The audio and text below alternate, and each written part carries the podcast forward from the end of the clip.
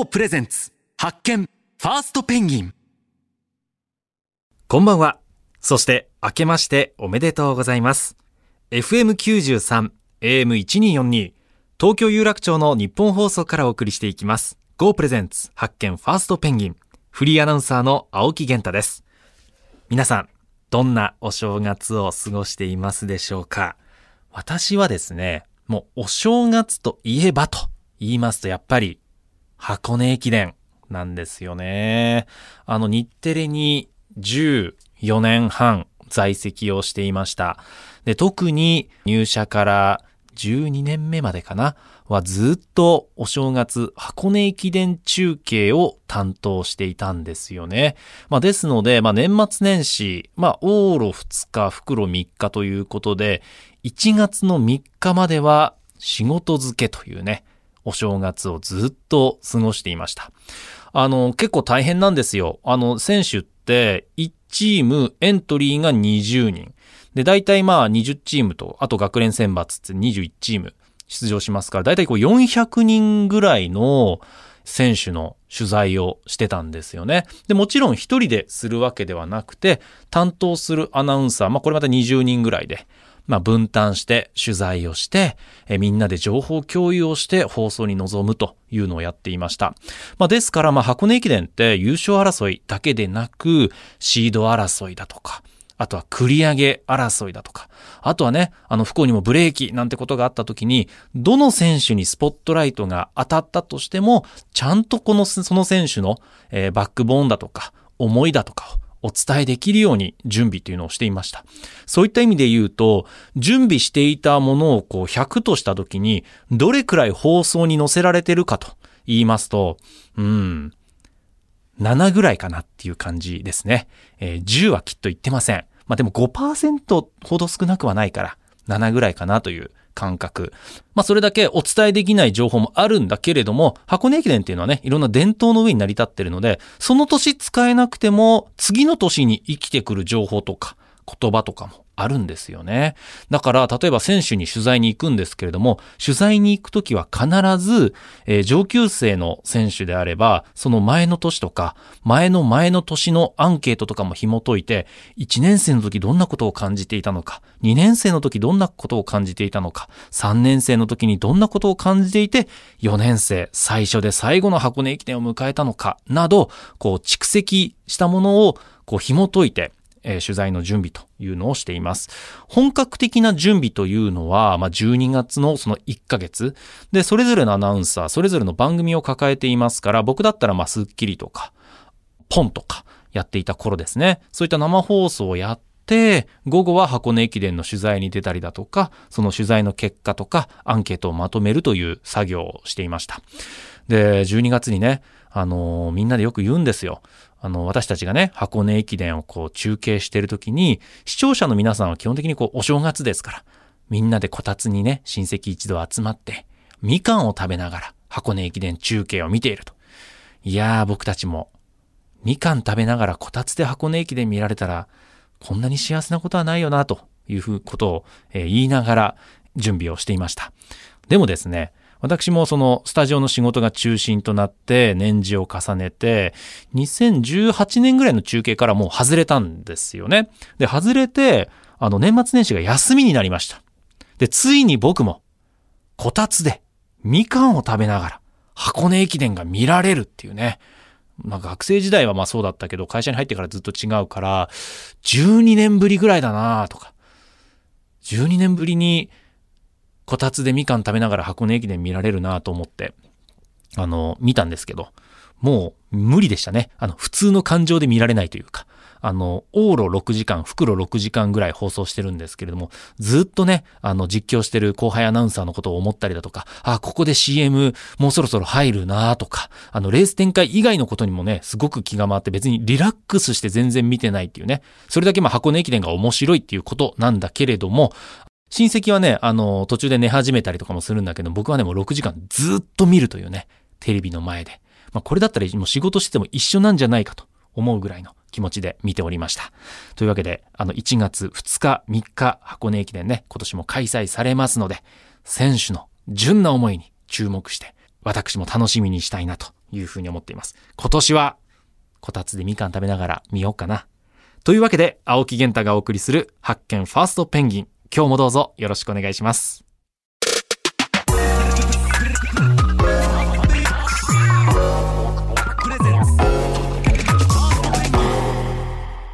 GO プレゼンツ発見ファーストペンギン FM93、AM1242、東京有楽町の日本放送からお送りしています。GO プレゼンツ発見ファーストペンギン。リスクを恐れず真っ先に新たなビジネスや未知のジャンルに飛び込むファーストペンギン。そんな勇気とチャレンジ精神を持っている方をゲストに迎えて、その世界になぜ飛び込んだのか、その先にどんな未来を見据えているのかなど、様々なビジョンを伺って、リスナーのあなたと新しい発見を探していく番組です。本日番組を一緒に進めてくれるのは、ザ・クリエイティブファンド LLP 代表パートナーの小池愛さんです。小池さん、明けましておめでとうございます。明けましておめでとうございます。今年もよろしくお願いいたします。ますさあ、今夜は前回に引き続きまして、AI、人工知能を使って学生一人一人に最適な学習サービス、頭プラスを開発、提供している、頭プラス株式会社の代表取締役 CEO、稲田大輔さんをゲストにお迎えしています。小池さん、前回、稲田さんのお話を伺ってみていかがでしたか？はい、あのー今まさに小学生中学生というデジタルネイティブ世代が学習する方法としてタブレットを使って AI のレコメンドによってどんどんあの個別の進度を探っていくというところであの今ならではの勉強方法だなっていうのがすごく印象に残ってますし、はいあとは会社の創業自体があの違う業界から集まった3人、まあ、大学時代の友達だったということですけれども3人が集まって作った会社すごく面白そうだなと思ってどういった企業文化があるのかそういったところが気になってそいうます。ですね。稲田さんご自身もとっても頭のいい方ですよ。お知らせを挟んでから、頭プラス株式会社の稲田大輔さんにたっぷりとお話を伺います。お楽しみに。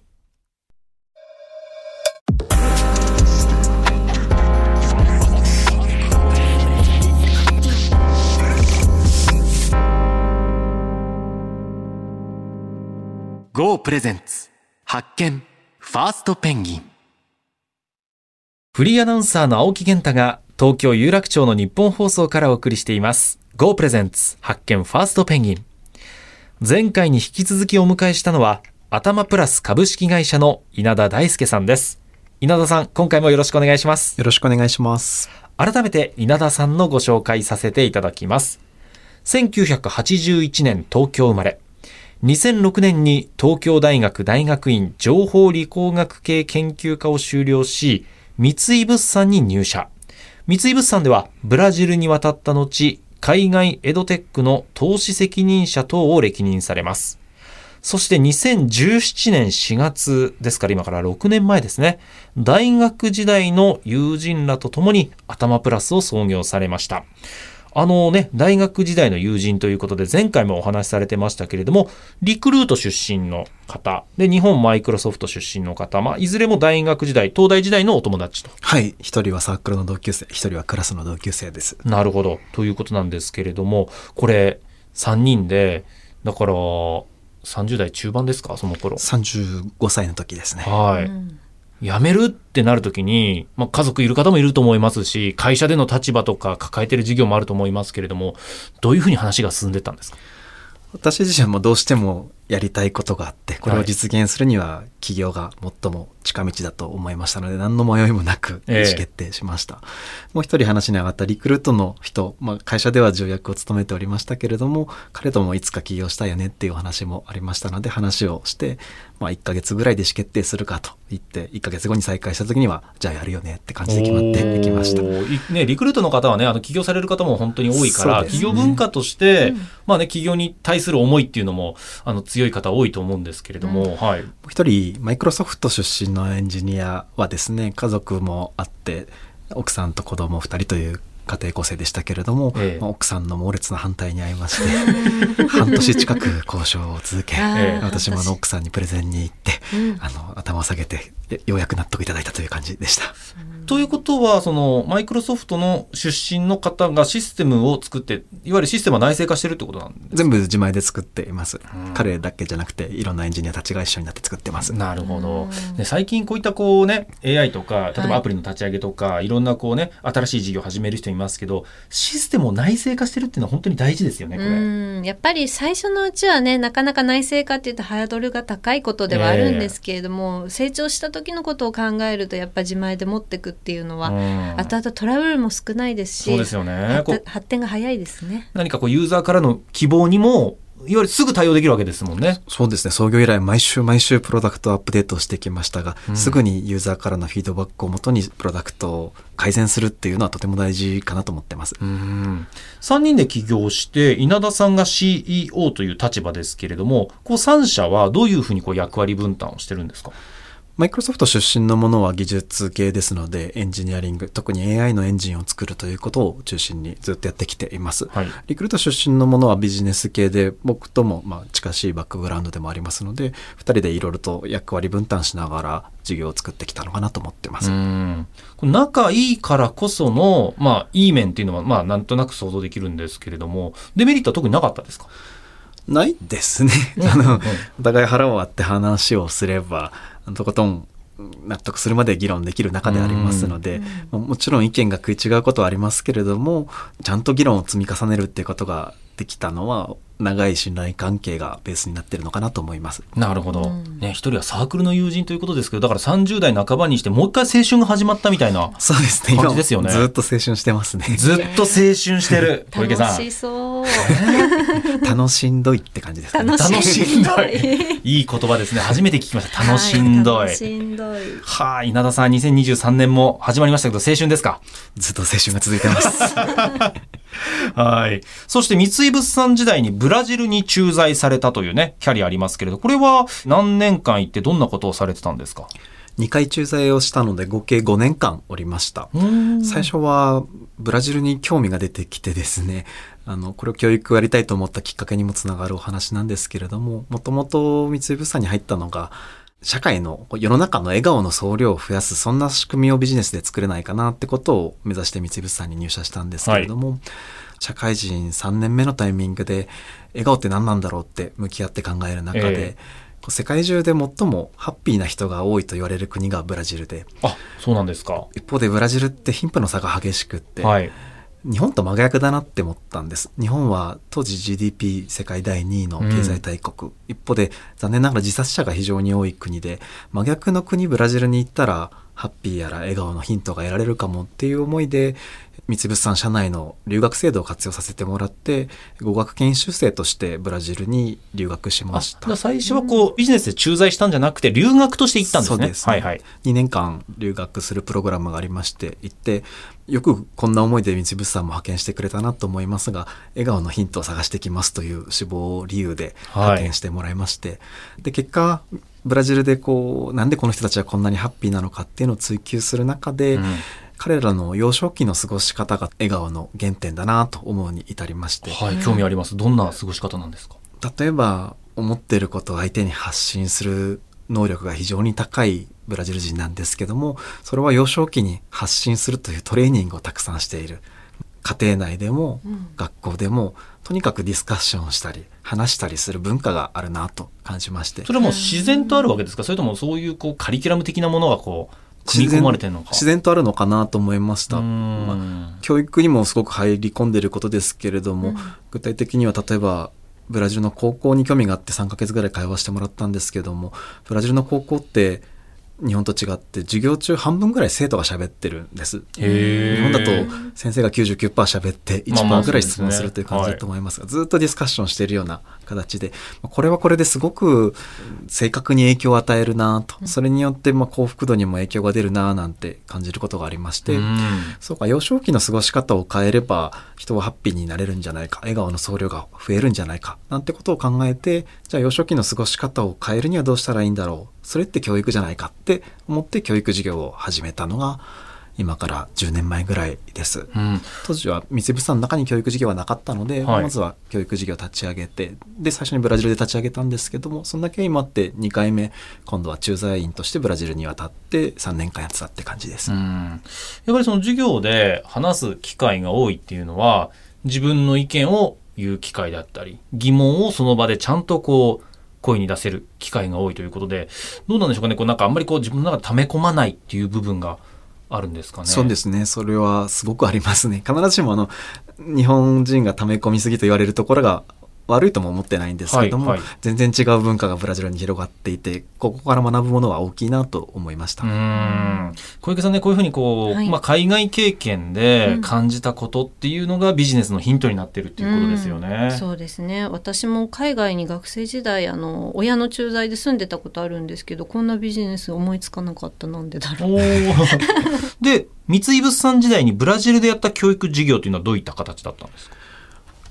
高校生を対象にした学校向けのビジネスをやってることもありましたし、はい。高校生を対象に B2C のビジネステクノロジーを活用したエドテックビジネスをやってることもありましていろいろやっておりました。うん。商社って本当に面白いですすよね。ごいですね。なんかどうしてもね例えばこう石油とか、はい小麦とか？なんかね、そういうイメージだと買いたいものと、その持ってる人をつなげる人っていうイメージで、まあそれがまあ根本なのかもしれないけど、もはやもうそういう話じゃないですもんね、ね。ことは投資ね。事業をや全く新しい新規事業を作っていくというチームにおりまして。うん。へー。で、えー2017年4月に大学時代の友人らと共に頭プラスを創業されましたけれども、その起業するに至った経緯ももう一度教えてください。2016年に日本に戻ってまいりまして今度は日本でエドテックのビジネスを起こしたいなということを三井物産の中で考えておりました、でいろいろと検討を進める中でやっぱり世の中を大きく変えていく新しいものを作っていこうと考えた時に三井物産とってもいい会社で大好きな会社ではありますけども、うん。全くゼロから起業した方が早いんじゃないかって思って仲間たちに声をかけて始めたという次第です、うん。これはあの、三井物産の中での社内企業という道も、まあ、あったとは思うんですよ。その社内で、まあ新規事業って常に大企業って募集してるじゃないですか。それでこう通れば、その大企業の資本を使って、ある程度こうダイナミックに一歩目踏み出せるという見方もあるじゃないですか。それを選ばなかったのはなぜなのそうですね全くのゼロから新しいものを作っていくとなると既存のものを少しこうアップデートするみたいな形だと大企業の方が早いかもなと思うんですが、ええ全くのゼロから新しい価値を生み出すという意味では会社を作っちゃった方がより早いんじゃないかなって考えたんです。うんなるほど、なるほど。あの、オフィスもかなりユニークだとお聞きしましたが、どんなオフィスを作り上げてるんですか？かなり変なオフィスですね。ええ今、アトマプラス大体200人ぐらいの社員がいるんですけれども、オフィスといいますか公園みたいな感じになっておりまして、え？社員もオープンエアなんですか？外ではないですけども、でもあの靴を脱いで、はい。床が人工芝というオフィスでございます。いいですね。じゃあ、会社に行ったらまず靴を脱ぐ。そうですね。下駄箱があって靴を脱ぐ。脱ぐ入り口はちょっと学校みたいな感じです、はいはいはい。で、下が人工芝ですので、みんなその辺でゴロゴロしながら、はい。僕もよく寝っ転がって会議していますが、そんなこう自由な感じの、僕らはオフィスというよりパークって呼んでたりする。へえ。会議室とかは別にこう用意してという感じなんですか？そうですね。できるだけオープンにしたいので、あの、壁のない会議スペースみたいなのがたくさんあります。もちろん、センシティブな話をするときには壁のあるところでやりますけれども。なるほど。これどういう思いでそういうオープンな空間で、あと公園をコンセプトにしたんですか？オフィスっていうと、なんとなくこう、偉い人に命じられて、いやいや行くところっていう印象があるなと思ってまして、頭プラスはとってもミッションを大事にする会社、教育を通じて世の中変えていくんだ、そのためにみんな集まったんだよねっていう、そういう文化ですので、いやいや行くところというよりは来たくて来る場所にしたくて、はいはいはい。まあ、公園ってそういう位置づけなのかなと思って来たくて来るしそこで自由にみんなディスカッションしている。そんなコンセプトでオフィス設計を行いましうた。んなんかこうね服装でも例えばノーネクタイだとかカジュアル OK の会社ってありますけれども、うん靴を脱いで上がるだけでちょっと気持ち楽になりますよね。すね。いつもとは全然気分が違いますようね。水着で来てる人いますよ。ういうことですか？水着できてるって。共同創業者のマイクロソフトから来たやつは、たまに水着で来てますね。水着できて、ラッシュガード着てますよね、上もね。来てますええなんか、水陸両用らしいですね。水陸、あ、ええいつでも水に入れる。そのまま入れるですね。そのままこれいつかオフィスにプール作らないといけないです そうですね。はい。さあ、そして、そのね、商社に入った時から、あの、笑顔の量を増やすんだというお話、先ほどもしていただきましたけれども、何かそのきっかけはあるんですか？もともと学生時代には共同創業者と同じテニスサークルに属してたんですけれどもその中で結構お笑いをやる機会が多くてそれはネタを稲田さんご自身がやってるんですか？そうですあの、新刊とか、そういう時に。はいまあ、はい。よくやってました。一人でまコントしたりはい。漫才したりいろいろやってたんですけれども、まあ、そういった経緯もあって自分は何のために仕事していくのかなっていうのを社会人になうんなる前段で考える中でやっぱり人の笑顔を増やすタイミングが僕にとって一番のハッピーだなと思いまして、こう世の中の笑顔の総量を増やすようなことがやりたいなと。一瞬お笑い芸人になればいいんじゃないかと思ってちょっと吉本とかを調べてた時代もあったんですけど。そうなんですね。まあ、めちゃくちゃトップスターにならない限りはライブハウスの人のハッピーを作れるかもしれないし、はい。その瞬間のハッピーしか作れないのでもっと総量という意味ではうん。多くの人のこう継続する笑顔ハッピーという言い方の方が近いかもしれないですけど、そういうものを増やしたいなそれだったらそういう仕組みを作る必要があるなとだからそういうビジネスを作ろうという思いで日物さんを選んでいったという経緯があります。なるほど。さあ、そんな笑顔を作りたい、笑顔の総量を増やしたいという稲田さん。頭プラスがさらに挑戦していくサービス、プロダクト、教えてください。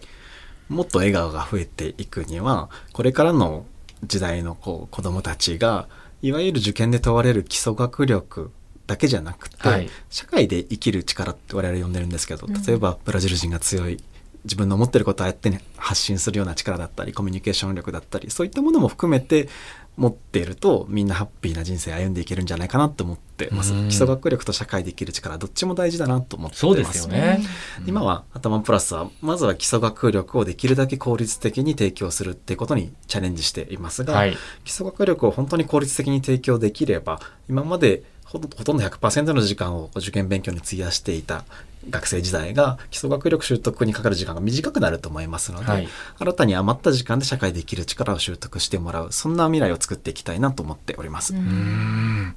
私はね、個人的には、うんいつかね、稲田さんにね、あの、仕事の傍らでいいので、R1 に出てほしいな、というふうに思っています。見たいですね。楽しみにしています。稲田さん、2週にわたって様々なお話、ありがとうございました。ありがとうございました。FM93、AM1242、東京有楽町の日本放送からお送りしてきました、Go プレゼンツ発見ファーストペンギン。頭プラス株式会社の稲田大輔さんをお迎えしてお話を伺いました。小池さんいかがでしたか？はい、あのーとってもこう印象深い一つキーワードが国民の総笑顔量を増やすっていうところで、東大の理系出身の方がね数字じゃなくて なかなかこう数字で測るのが難しそうな笑顔量を増やすっていうふううんに、それを目標にずっとやってこられてるっていうのはすごい印象的でしたしあとはやっぱりなんかもうちょっとこれあの記憶が抜けないと思うんですけれどもあの水着で出社している 会社の CTO がいるという話も面白いところでしたね。そうですね。番組ではあなたからの感想や質問、ビジネスに関する疑問、相談、こんな人をゲストに呼んでほしい、などなどたくさんのメールお待ちしています。メールアドレスは pg.1242.com です。番組ホームページのメールフォームからも送っていただけます。また番組ホームページでは過去の放送をポッドキャストで配信しています。こちらもぜひチェックしてみてください。Go プレゼンツ発見ファーストペンギン。お相手はフリーアナウンサーの青木源太とザ・クリエイティブファンドの小池愛でした。また来週お耳にかかります。そして今年もどうぞよろしくお願いします。